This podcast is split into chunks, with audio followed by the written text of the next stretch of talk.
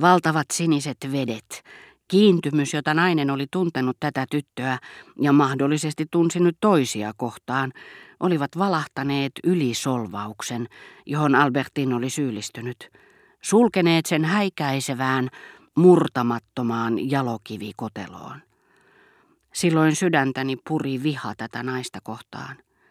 Albertinia kohtaan niin ikään, mutta ihailun sekainen viha kaunista jumaloitua tyttöä kohtaan, tyttöä, jonka tukka oli ihme ja naurun puuska häväistys.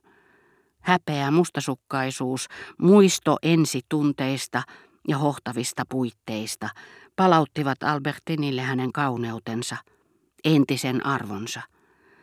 Ja näin vaihtelivat mielessäni tukala ikävystymisen tunne ja värisevä halu, myrskyjä ja kaipausta täynnä. Aina sen mukaan, oliko hän vieressäni huoneessani vai päästinkö hänet muistoissani vapaana kulkemaan aallonmurtajalle iloisissa rantaasuissaan, meren soitellessa sävelmiään. Milloin tuon maailman ulkopuolella, omistuksessani, suorastaan arvotonna, milloin taas sen syövereissä, ulottumattomissani, menneisyydessä mihin en saisi tutustua, härnäämässä minua ystävättäriensä edessä, siinä missä aalto pärskeillään, aurinko huumaavilla säteillään, joko hiekkarannalla tai huoneessani Albertin, vedessä ja maalla liikkuvan rakkauden merkeissä. Iso tyttöjoukko oli pallosilla. Nämä tyttöset halusivat käyttää hyväkseen auringonpaistetta, sillä tämmöiset helmikuun päivät eivät kirkkaimmillaankaan kauaa kestä, eikä niiden valon loisto viivytä sen hiipumista. Ennen pimeän tuloa saimme nauttia joistakin hämärän hetkistä, sillä ajeltuamme seinälle saakka, missä Albertin ihaili ja samantien esti minua ihailemasta punaisten purjeitten kuvajaisia talvisen sinisessä vedessä ja yksinäisenä unikkona kyyhöttävää tiilitaloa kuulaalla taivaan rannalla, jonka katkonaisen hauraan juovikkaan kivettymän kaltaisena Saint Cloud tuonnempana siinsi. Nousimme autosta ja kävelimme kauan. Jonkin aikaa kuljimme käsikynkkää, ja minusta tuntui, että käsivarsiemme muodostama rengas yhdisti meidät yhdeksi ainoaksi henkilöksi ja liitti kohtalomme toisiinsa. Jalkojemme juuressa samansuuntaiset, sitten lähestyvät ja viimein yhdistyvät varjomme muodostivat ihastuttavan kuvion. Minusta oli tietenkin ihmeellistä jo kotona, että Albertin asui luonani, että juuri hän oikaisi vuoteelleni, mutta tuntui kuin tuo kaikki olisi siirtynyt ulos, luontoon, kun rakastamani Bulonien järven rannalla, puitten juurella auringon oli pakko laveerata juuri hänen varjonsa, hänen jalkansa, hänen rintansa puhdas ja yksinkertainen varjo omani viereen hiekkakäytävälle. Ja tunsin aineettomampaa, tietenkin, mutta silti yhtä intiimiä viehtymystä varjojemme kuin ruumiittemmekin lähestyessä, yhtyessä. Sitten nousimme taas autoon. Se lähti paluumatkalle pitkin mutkittelevia puistokujia, missä talviset puut, muratin ja piikkipensaiden peitossa kuin rauniot, tuntuivat johtavan velhon linnaan. Tuskin olimme niiden pimenevästä holvista päässeet, kun päivä metsän reunassa osoittautui vielä niin kirkkaaksi, että uskoin ehtiväni tehdä mitä vain mielin ennen päivällistä.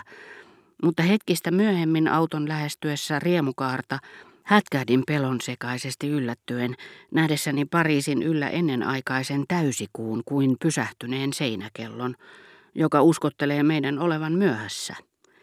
Olimme pyytäneet kuljettajaa palaamaan – Albertinille se merkitsi paluuta luokseni. Jos naiset, niin rakastettuja kuin ovatkin, joutuvat jättämään meidät palatakseen kotiinsa, he eivät suo sitä rauhaa, jota nautin Albertinin istuessa vieressäni autossa, sen kuljettaessa meitä, ei suinkaan tyhjiin, erossaolon tunteihin, vaan kohti entistä vakaampaa yhdessäoloa.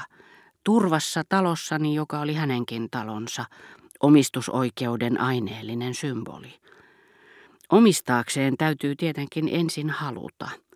Omistamme linjan, pinnan, volyymin, vain jos rakkautemme ne asuttaa. Mutta Albertin ei retkemme kestäessä ollut minulle, kuten muinoin Rachel, vain hipiän ja vaatteen turhaa tomua.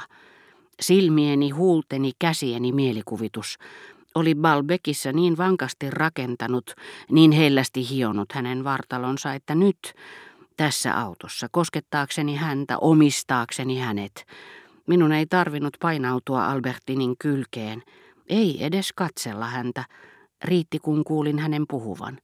Tiesin hänen olevan vieressäni hänen vaietessaan.